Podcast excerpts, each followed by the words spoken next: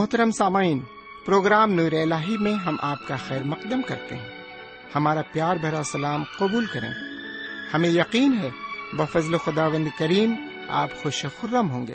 ان دنوں ہم مقدس بائبل کے نئے عہد نامے سے رسولوں کے اعمال یعنی نئے عہد نامے کی پانچویں کتاب کا مطالعہ کر رہے ہیں۔ اس کتاب کا خاص مقصد یہ بتانا ہے کہ یسو کے ابتدائی پیروکاروں نے روح القدس کی رہنمائی میں یسو کی خوشخبری کو یروشلم اور پورے یہودیہ اور سامریا میں، بلکہ زمین کی انتہا تک کیسے پھیلایا؟ اس کتاب کو ہم تین حصوں میں تقسیم کر سکتے ہیں۔ نمبر ایک، مسیح یسو کے خوشخبری کی تبلیغ اور کلیسیا کا ارتقا۔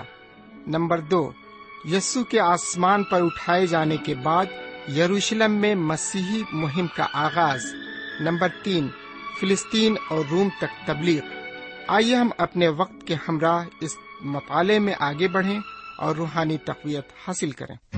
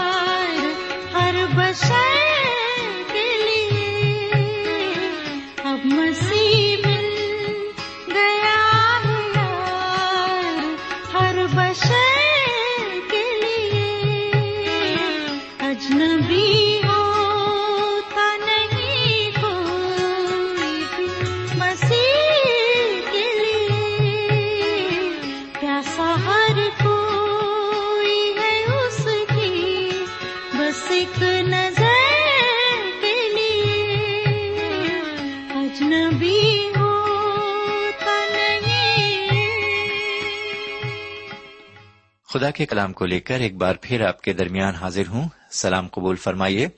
میرے پیارے بھائی بہن، مجھے امید ہے کہ آپ آج بھی پوری طرح خدا کے کلام کو سننے کے لیے اپنے ریڈیو کے پاس تشریف فرما ہوں گے۔ اور میں بھی خدا کے فضل و کرم سے اس مطالعے کو آپ تک پہنچانے کے لیے یہاں پر تیار ہوں۔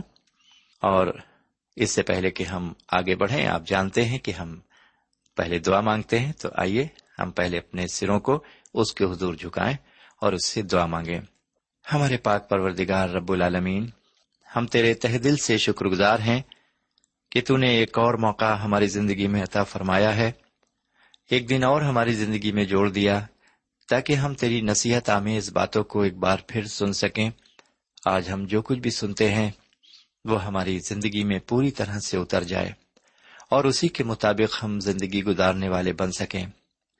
ساتھ ہی ساتھ تیرا کلام نہ صرف ہماری روحانی زندگی کے لیے باعث برکت ثابت ہو، بلکہ اس کلام کے ذریعے ہماری جسمانی زندگی بھی طاقتور بن جائے۔ ہمارے ہر ایک دکھ درد خداون چھین لیے جائیں اور تیرا فضل ہمارے اوپر انڈیلا جائے۔ یہ دعا ہم اپنے حضور کریم جناب سیدنا یسو مسیح کے وسیلے سے مانگتے ہیں۔ آمین۔ میرے بھائی آج ہم آپ کی خدمت میں امال کی کتاب کے تیرہویں باپ کو رکھنے جا رہے ہیں۔ میرے بھائی، اس تیرہویں باپ کا موضوع ہے جناب پولس رسول کا پہلا مشنری سفر جو انہوں نے اختیار کیا۔ آئیے اس موضوع کے تحت آج کے مطالعے کا آغاز کریں۔ اگر آپ کے پاس بائبل شریف موجود ہے تو آپ بھی میرے ساتھ امال کی کتاب کے تیرہویں باپ کو دیکھ سکتے ہیں۔ سمین تو ہم آگے بڑھتے ہیں اور یہاں پر پہلی اور دوسری آیت پر ایک نظر ڈالتے ہیں۔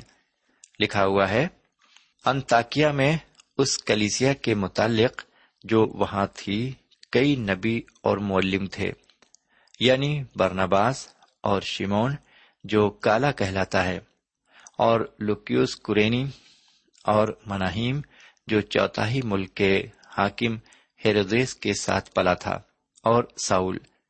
جب وہ خداون کی عبادت کر رہے تھے اور روزے رکھ رہے تھے تو روح القدس نے کہا، میرے لیے برنباس اور ساؤل کو اس کام کے واسطے مخصوص کر دو، جس کے واسطے میں نے ان کو بلایا ہے۔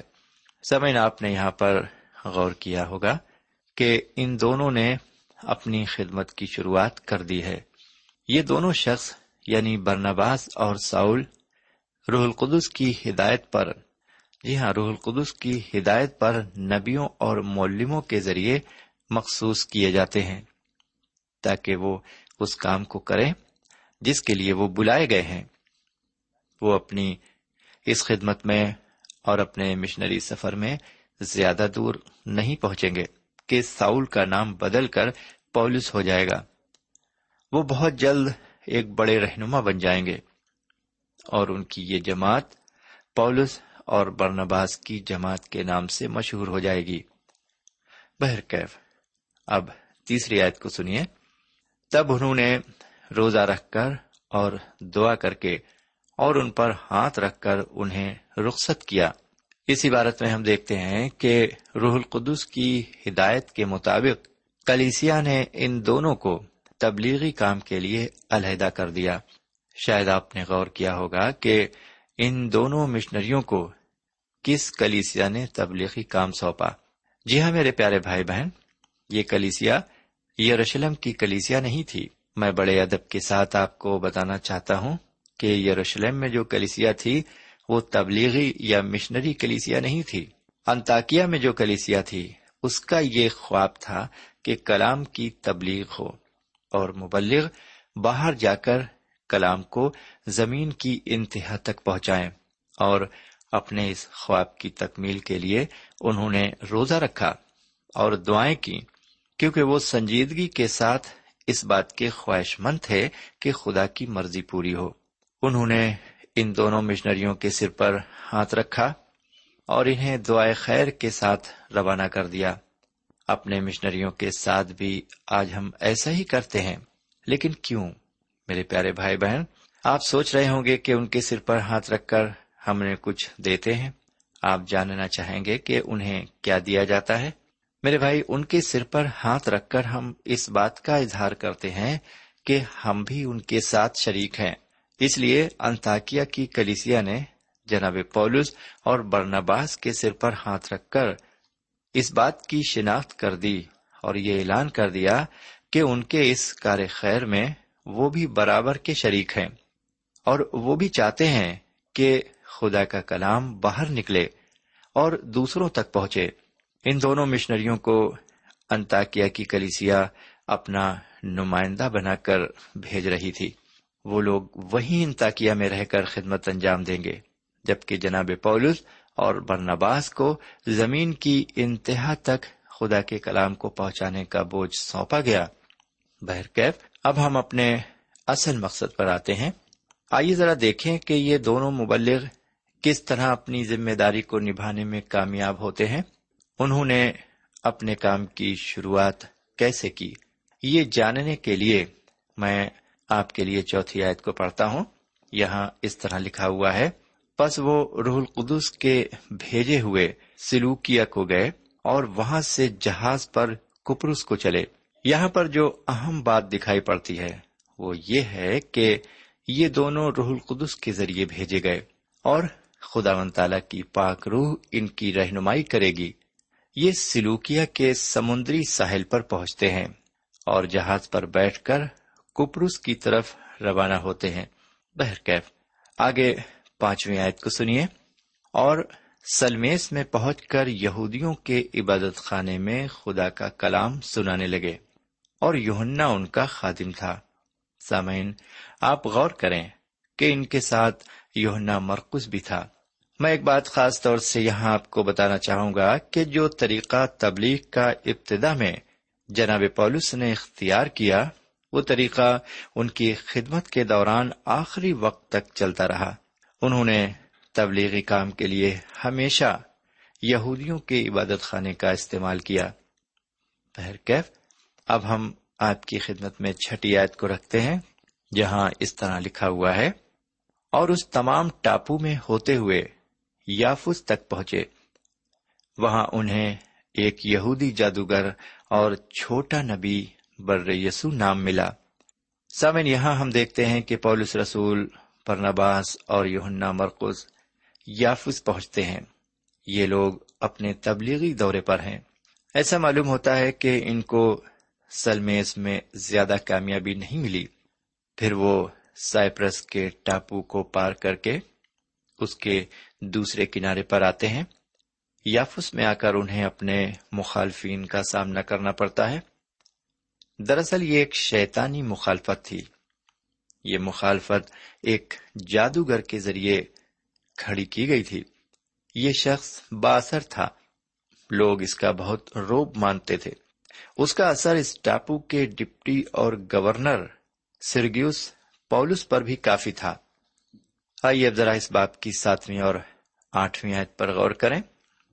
لکھا ہوا ہے، اور سرگیوس پولس صوبے دار کے ساتھ تھا۔ جو صاحب تمیز آدمی تھا۔ اس نے برنباس اور ساؤل کو بلا کر خدا کا کلام سننا چاہا۔ مگر ایلیماس جادوگر نے ان کی مخالفت کی اور صوبے دار کو ایمان لانے سے روکنا چاہا۔ سامن جیسا کہ ہم جانتے ہیں، جادو ٹونا وغیرہ اچھے کام نہیں ہیں۔ یہ سب شیطانی کام ہے ایلیماس ایک جادوگر تھا، وہ اچھا آدمی نہیں تھا۔ خدا کو بھی نہیں مانتا تھا، کیونکہ وہ ایک جادوگر تھا، اس لیے وہ شیطان کی عبادت کرتا ہوگا۔ اس کا اثر وہاں کے صوبے دار سرگیوس پولس پر بھی کثرت سے تھا۔ سرگیوس پولس میں کئی خوبیاں دکھائی پڑتی ہیں۔ پہلی خوبی یہ ہے کہ یہ شخص صاحب تمیز تھا۔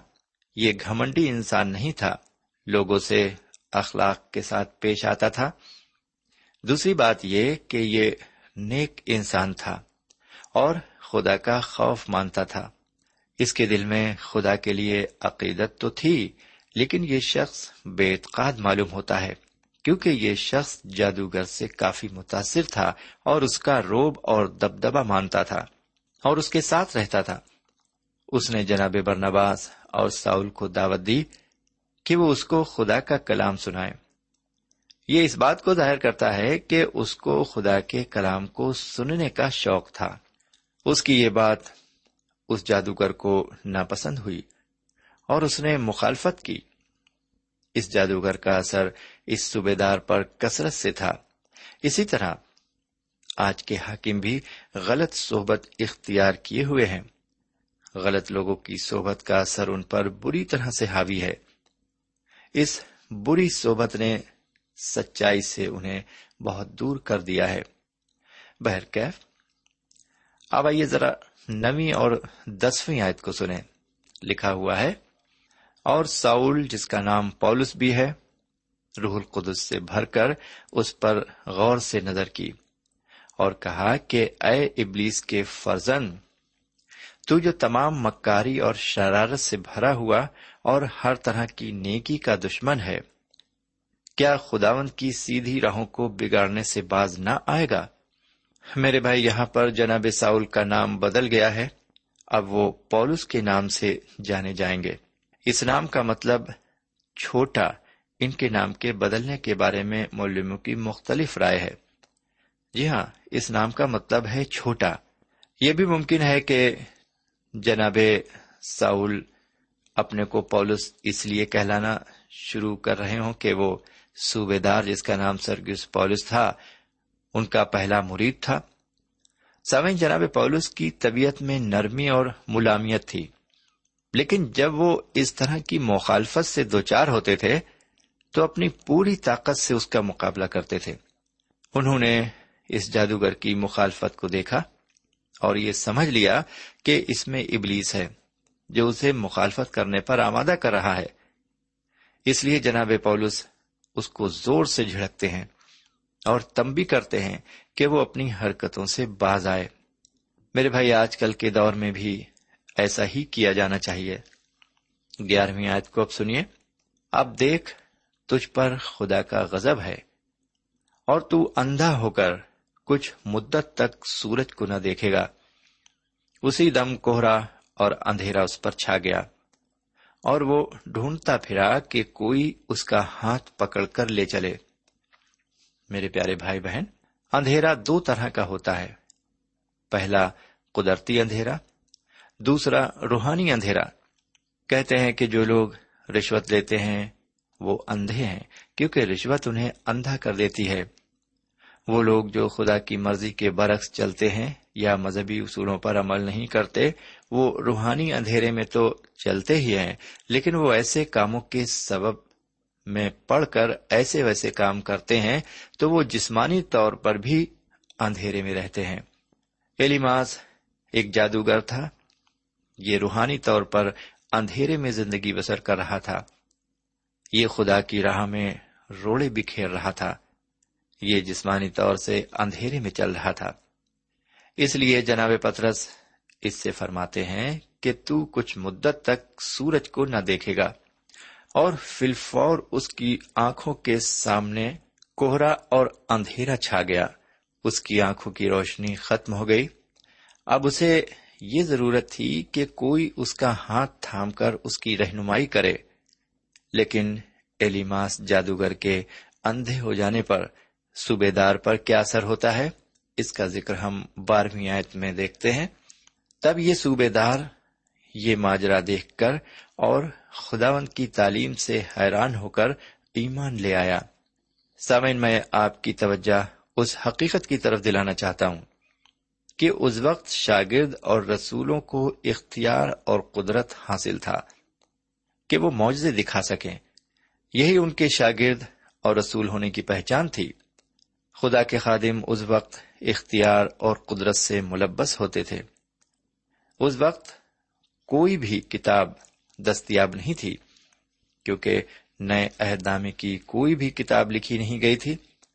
نہ تو ان کی تبلیغ کسی کتاب کے ذریعے ہوئی تھی، اور نہ ہی ان کی تعلیم کسی کتاب کے ذریعے دی جاتی تھی۔ وہ تعلیم دیتے تھے اور ساتھ ہی ساتھ اپنی روحانی قوت اور اختیارات کا مظاہرہ کرتے تھے۔ سامن، یہاں پر آپ نے دیکھا کہ جادوگر نے خدا کے کلام کی بشارت میں روڑا اٹکانے کی کوشش کی۔ انہوں نے خدا کے کلام اور اس تاثیر کے مطابق جو انہیں حاصل تھی، اس کا مظاہرہ کیا۔ اور اس کے عوض خدا نے اس جادوگر کو کچھ مدت کے لیے نابینا کر دیا۔ اس کا اثر یہ ہوا کہ وہ صوبے دار خدا سے ڈر گیا۔ اس نے خدا کے کلام پر یقین کیا اور ایمان لے آیا۔ ایمان لانے کا جو مطلب ہے وہ یہ کہ ہم اپنے گناہوں سے سچے دل سے توبہ کریں اور اس بات کا اقرار کریں کہ سیدنا مسیح نے ہم گنہگاروں کی خاطر اپنی جان کا کفارہ دیا۔ ہم انہیں اپنا شخصی نجات دہندہ قبول کر کے ان پر ایمان لائیں۔ اس صوبے دار نے یہ سب کچھ کیا۔ اس وقت لوگ مسیح کے شاگردوں کو ان کے اختیارات اور معجزات کے ذریعے پہچان لیتے ہیں۔ لیکن اب ہمارے پاس انجیل موجود ہے۔ مقدس انجیل میں تعلیم موجود ہے۔ اور اب اس تعلیم کے ذریعے ہماری پہچان ہوتی ہے۔ اس کے متعلق جناب یونا رسول نے اپنے دوسرے خط کے دسویں آیت میں ایک مومن کی پہچان کو کچھ اس طرح بیان کیا ہے۔ آپ بھی ہر ایک کو اسی پیمانے سے جانچ سکتے ہیں۔ عبارت اس طرح مقوم ہے، غور فرمائے اور اسے ذہن نشین کر لے۔ اگر کوئی تمہارے پاس آئے اور یہ تعلیم نہ دے، تو نہ اسے گھر میں آنے دو اور نہ سلام کرو۔ میرے بھائی، جس آدمی کی تعلیم انجیل سے مطابقت نہیں کرتی، اس کے لیے بڑی صفائی سے بیان کیا گیا ہے کہ اس سے کسی قسم کا تعلق نہیں رکھنا چاہیے۔ سامن یہ جادوگر شیطانی طاقت کے ذریعے عجیب کام اور کرش میں دکھاتا ہوگا۔ ان دنوں جھوٹے نبی بیماریوں سے شفا اس شیطانی طاقت کے ذریعے دے سکتے تھے جو ان کے پاس ہوتی تھی۔ وہ شیطانی طاقت کے ذریعے معاوضے بھی دکھاتے تھے۔ ان کے بارے میں پہلے بھی ذکر کیا جا چکا ہے۔ میرے بھائی، اس دور میں جھوٹے نبی تھے، لیکن آج جھوٹے مسیحی ہیں۔ اور جھوٹے مسیحی آج بھی شیطانی طاقت کے ذریعے معاوضے کر سکتے ہیں۔ بہرکیف لیکن جناب پولس کو یہ اختیارات اور قوت جناب سیدنا مسیح کی معرفت حاصل تھی۔ وہ سیدنا مسیح کی دی ہوئی اس قوت کے ذریعے اس جادوگر پر پوری طرح حاوی ہو جاتے ہیں۔ ان کے کلام کی وجہ سے سرگیوس پولس اندھیرے سے نکل کر نور میں آ جاتا ہے، کیونکہ ابھی تک وہ روحانی تاریکی میں تھا، لیکن اب وہ ایمان لے آتا ہے۔ وہ خدا کے کلام سے حیرت زدہ بھی ہو جاتا ہے۔ بہرکیف تیرہویں آیت کو سنیے۔ پھر پولس اور اس کے ساتھی یافت سے جہاز پر روانہ ہو کر پمفلیا کے پرگا میں آئے اور یوہنا ان سے جدا ہو کر یروشلم واپس چلا گیا۔ میرے بھائی حکیم لوکا بڑی نرمی کے ساتھ یوہنا مرکز کے واپس یروشلم لوٹنے کی حقیقت کو بیان کرتے ہیں۔ یہی حقیقت اس عبارت کا خلاصہ ہے۔ انہوں نے صرف ملامت کی کوئی پرجوش تقریر نہیں کی۔ آگے چل کر ہم مطالعے کے دوران دیکھیں گے کہ یوہنا مرکز نے ان کا ساتھ چھوڑ دیا اور گھر واپس لوٹ گئے۔ سمین آپ کو یہ یاد رکھنا چاہیے کہ اس کی ماں کلیسیا کی ایک بہت ہی اہم رکن تھی اور ان کا گھر مومنوں کے اکٹھا ہونے کی جگہ تھی۔ انہی کے گھر جناب پترس قید سے رہا ہو کر آئے تھے۔ جب یونا مرکز پرگا پہنچے اور انہوں نے ایشیا مینر کے اندرونی علاقے کو دیکھا تو انہوں نے یہ محسوس کیا کہ انہیں غیر مذہب لوگوں سے خطروں اور تکلیفوں کا سامنا کرنا پڑے گا۔ انہوں نے یہ بھی محسوس کیا کہ اس کا چناؤ ایک مشنری کی طرح ہوا ہے۔ اس لیے وہ اس علاقے کو چھوڑ کر دوسری سمت کو روانہ ہوئے۔ انہوں نے جناب پولس کا ساتھ چھوڑ دیا اور اپنے گھر کی راہ لی۔ سوین آگے چل کر اپنے مطالعے میں ہم دیکھیں گے کہ پولس رسول ایک بار پھر یوہنا مرکز کو اپنے ساتھ مشنری دورے پر لے جانے سے انکار کر دیں گے۔ اس بات کو لے کر جناب برنباس اور جناب پولس میں انبن ہو جائے گی اور یہ دونوں ایک دوسرے سے علیحدہ ہو جائیں گے۔ جناب پولس نے ایک راستہ اختیار کیا اور جناب برنباس نے دوسرا راستہ اختیار کیا اور چلے گئے۔ لیکن یونا مرکز کے متعلق جناب پولس کا سوچنا غلط تھا۔ خداون تعالیٰ نے اسے اس کی ناکامی کے باعث اسے علیحدہ نہیں کیا۔ خداون نے اسے ایک اور موقع فراہم کیا اور آگے چل کر جناب پولس نے بڑی فراغ دلی سے اپنی غلطی کا اعتراف کیا اور جب وہ اپنی عمر کے بالکل آخری لمحوں میں تھے، انہوں نے یوہنا مرکز کو اپنے پاس بلایا۔ اس بات کا ذکر ہمیں تیمتس کی دوسری کتاب کے چوتھے باپ کی گیارہویں آیت میں ملتا ہے۔ وہاں پر وہ کہتے ہیں، صرف لوکا میرے پاس ہے مرکز کو ساتھ لے کر آ جا، کیونکہ خدمت کے لیے وہ میرے کام کا ہے۔ میرے بھائی، واقعی کتنی تعجب خیز بات ہے یہ۔ وہی مرکز ہیں جن کے نام سے ایک انجیل منسوب ہے، جسے ہم مرکز رسول کی انجیل کے نام سے جانتے ہیں۔ انہوں نے اپنی ناکامی کو کامیابی میں بدل دیا۔ ہم خدا تعالی کے شکر گزار ہیں کہ وہ ہمیں بھی دوسرا موقع فراہم کرتا ہے۔ بہرکیف یونا مرکز ابتدا میں ناکام ثابت ہوتے ہیں۔ انہوں نے دونوں کا ساتھ چھوڑ دیا اور واپس لوٹ کر یرشلم آ گئے۔ اس درمیان جناب برنباس اور جناب پولس ایشیا مائنر میں اکیلے داخل ہوتے ہیں۔ اس کے ساتھ ہم بھی یہاں پر آپ سے اجازت چاہتے ہیں کیونکہ مطالعے کا وقت ختم ہو چکا ہے۔ اور میں آپ سے پھر یہی کہنا چاہوں گا خدا و تعالیٰ جب ہمیں چنتا ہے، ہو سکتا ہے ہم سے کوئی غلطی ہو جائے، لیکن وہ ہمیں ریجیکٹ نہیں کر دیتا، وہ ہمیں بیکار نہیں کر دیتا، بلکہ وہ ایک دوسرا موقع ہمیں دیتا ہے۔ ہمیں دوسرا موقع دیتا ہے، ہمیں تیار کرتا ہے، اور جب ہم اس کے پیچھے چلنے کا عہد کر لیتے ہیں، تو یقیناً پھر وہ ہمیں استعمال کرتا ہے۔ اور ہمیں عام فہم پر لاتا ہے۔ کاش کے خدا ہمارے اوپر بھی اپنا فضل اور رحم کرے۔ یہی پر اب ہمیں اجازت دیجیے خدا حافظ۔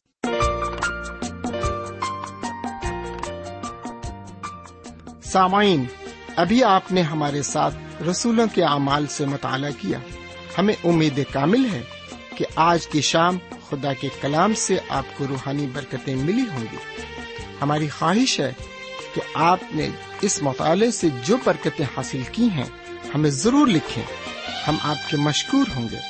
خدا حافظ۔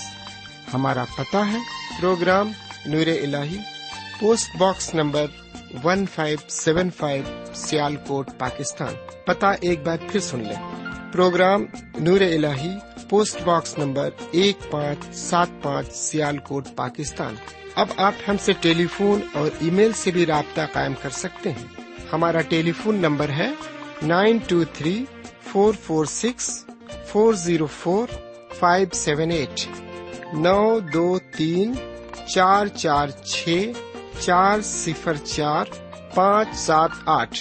ہمارا ای میل پتا ہے N A M three nine four nine eight Hotmail dot com N A M three nine four nine eight Hotmail dot com ہمارے پروگرام کا وقت اب یہیں پر ختم ہوتا ہے۔ اگلے پروگرام تک کے لیے اجازت دیں۔ پھر ملیں گے۔ خدا حافظ۔